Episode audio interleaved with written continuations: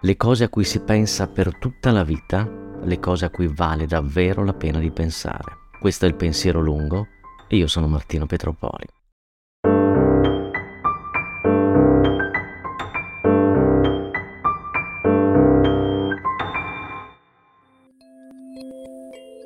Queste righe dovevano essere intitolate palestra per una settimana, cioè lo spazio di tempo, che bella espressione ambigua e precisa, lo spazio di tempo, mette insieme due dimensioni, che divide, dicevo, un numero da un altro del pensiero lungo, pensavo di parlare di come e cosa decido di scrivere, scoprendo infine che non c'è regola né pianificazione. Le cose accadono e in genere decido di parlare di argomenti casuali, perché chiamarlo quindi palestra. Il perché è presto spiegato. Pensavo che il fare ogni settimana l'esercizio di pensare a un argomento e svilupparlo è una specie di allenamento. Allenamento era un titolo alternativo.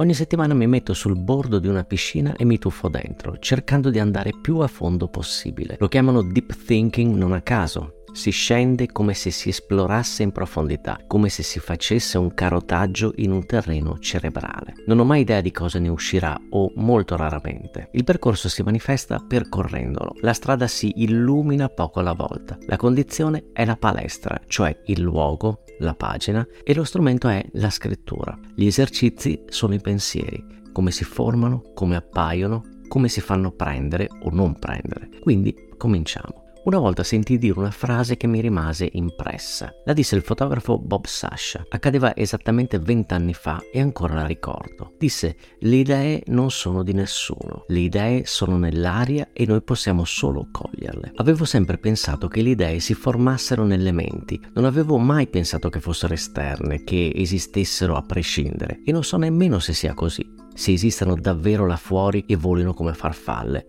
In un certo senso sono ancora convinto che le generiamo noi o che al più la nostra mente chiami idee delle particolari coniugazioni o concatenazioni di eventi, illuminazioni, epifanie che riconosce in una forma particolare. Ecco, le idee sono strutture di pensiero casuali che esistono indipendentemente dalla mente, ma che solo la mente può riconoscere. In questo senso sono libere. Parlo di idee perché mi servono per arrivare all'argomento su cui sto riflettendo in questi giorni in questi mesi anzi, che è quello dell'intelligenza artificiale. Oddio, ancora?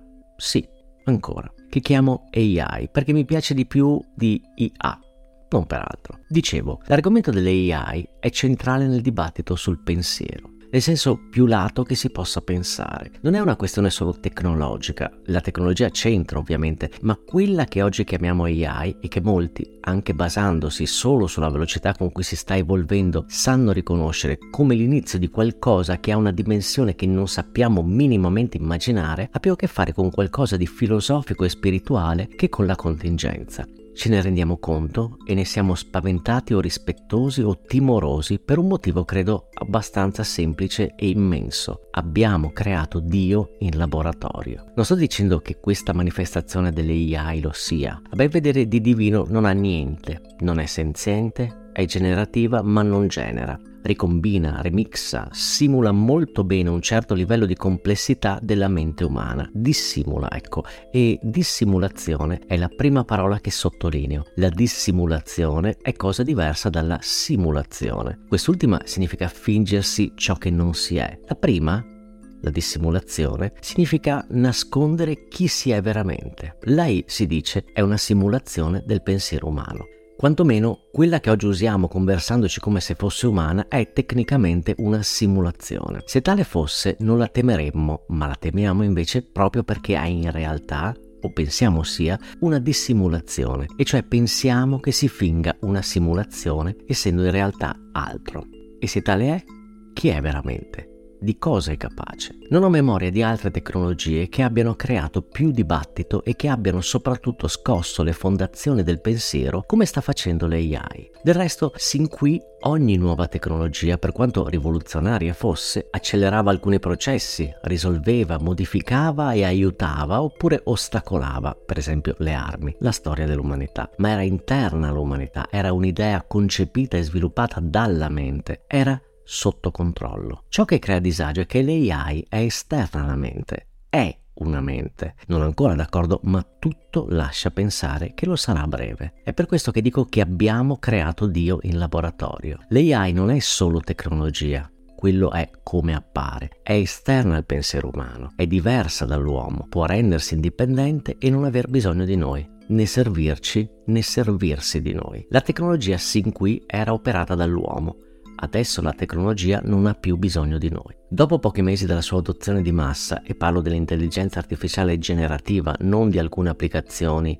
a cui siamo abituati senza saperlo da anni. E constatata la velocità con cui si evolve, il dibattito si è centrato su come modificherà i nostri comportamenti, su quali lavori renderà obsoleti, su cosa potrebbe diventare. Argomenti leciti e ragionevoli che nascondono il tema di fondo e tradiscono la visuale da cui si valuta la questione, e cioè quella della crisi del modello sociale attuale. Scuola, lavoro, relazione. L'AI insomma è problematica perché non può essere messa a fuoco da un sistema di pensiero radicato nel passato e che trae la sua solidità presunta solo dalla reiterazione di vecchi modelli. È evidente che questo sistema di pensiero corrente non accetta l'AI. È nato quando era inconcepibile che potesse esistere un'entità senziente non umana. Guardando la questione da un punto di vista distante, si capisce meglio come ci vediamo rispetto all'AI. Ci vediamo riflessi e l'immagine che ne riceviamo ci impaurisce perché è distorta. Allora la vediamo come estranea, non ci riconosciamo, la rifiutiamo. È per quello che per ora l'AI assume due sembianze opposte. È o messianica, e cioè risolverà tutto, oppure diabolica, e cioè è uno strumento che ha lo scopo di cancellare l'umanità. È curioso che si contempli solo la possibilità che l'umanità sia comunque oggetto del contendere, sia nel caso che l'AI l'aiuti a progredire, sia che la voglia distruggere. L'umanità è sempre al centro.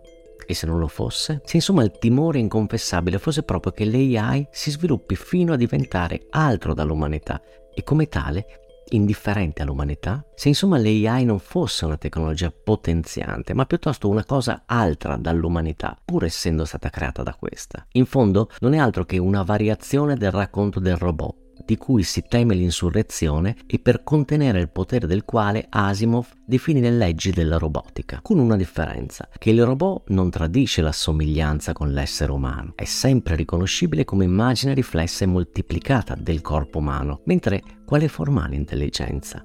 È come l'aria, non ha forma, riempie i vuoti, non è immaginabile perché non la si può disegnare. È Dio, appunto. Entrambe le visioni quella messianica e quella diabolica, sono a ben vedere facce della stessa medaglia e ben rappresentano il rapporto che l'uomo ha con le sue potenzialità e i suoi fallimenti. Si diceva però che l'AI ci riflette, rimandandoci un'immagine distorta. Allora la guardiamo e ci chiediamo se siamo noi quelli che vediamo, se è questo il modo che abbiamo di pensare, se l'esistere si riduce al timore di perdere un lavoro e di diventare inutili. E la cosa che temiamo di più non è scoprire che potremmo essere inutili, ma constatare constatare che lo siamo già, perché appunto l'AI non è umana, simula di esserlo, ma in realtà dissimula. Questa è l'immagine distorta che vediamo riflessa, quella che non vogliamo vedere perché ci rivela che non serviamo o che le fondamenta spirituali e filosofiche che abbiamo sono cedevoli. Del resto l'AI è un altro Dio, mai visto né esistito prima. Un'ultima osservazione. L'umanità ha da sempre una forma di intelligenza generativa precaricata nel suo sistema operativo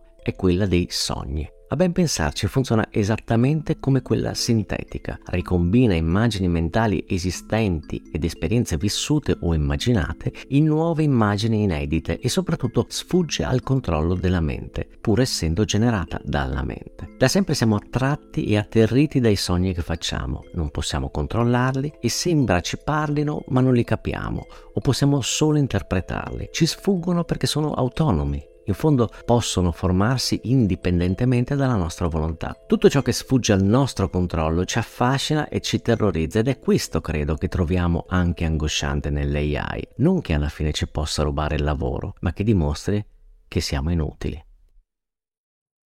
Hai ascoltato Il pensiero lungo, musiche di Jared Balog e di Circus Marcus.